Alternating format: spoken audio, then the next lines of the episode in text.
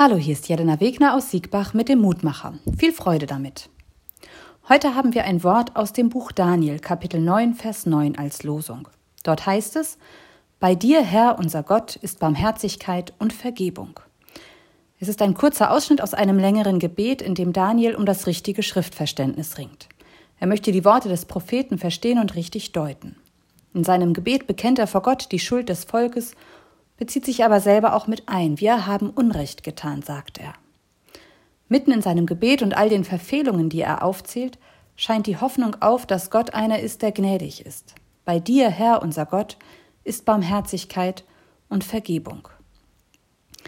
Ich glaube, beim Beten geht es nicht darum, dass ich schöne Worte finde, dass ich meinen Glauben zur Schau stelle und versuche, möglichst fromm und weise daherzukommen.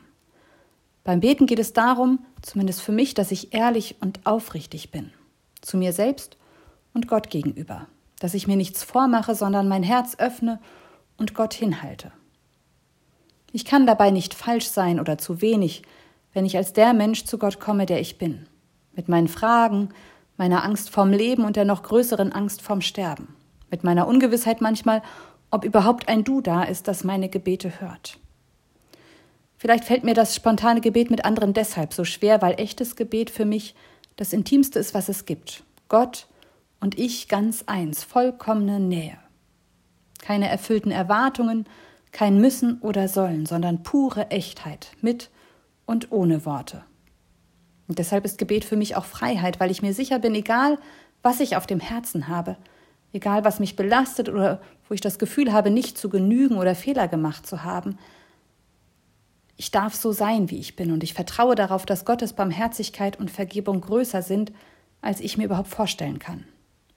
Gott nimmt mich Mensch an und befreit mich, die zu sein, die ich bin. Im Psalm 63, da heißt es, Gott, du bist mein Gott. Dich suche ich, meine Seele dürstet nach dir.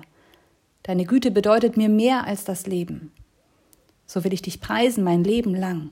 Mit deinem Namen auf den Lippen erhebe ich meine Hände zum Gebet. Und so lade ich dich noch ein, mit mir zu beten jetzt.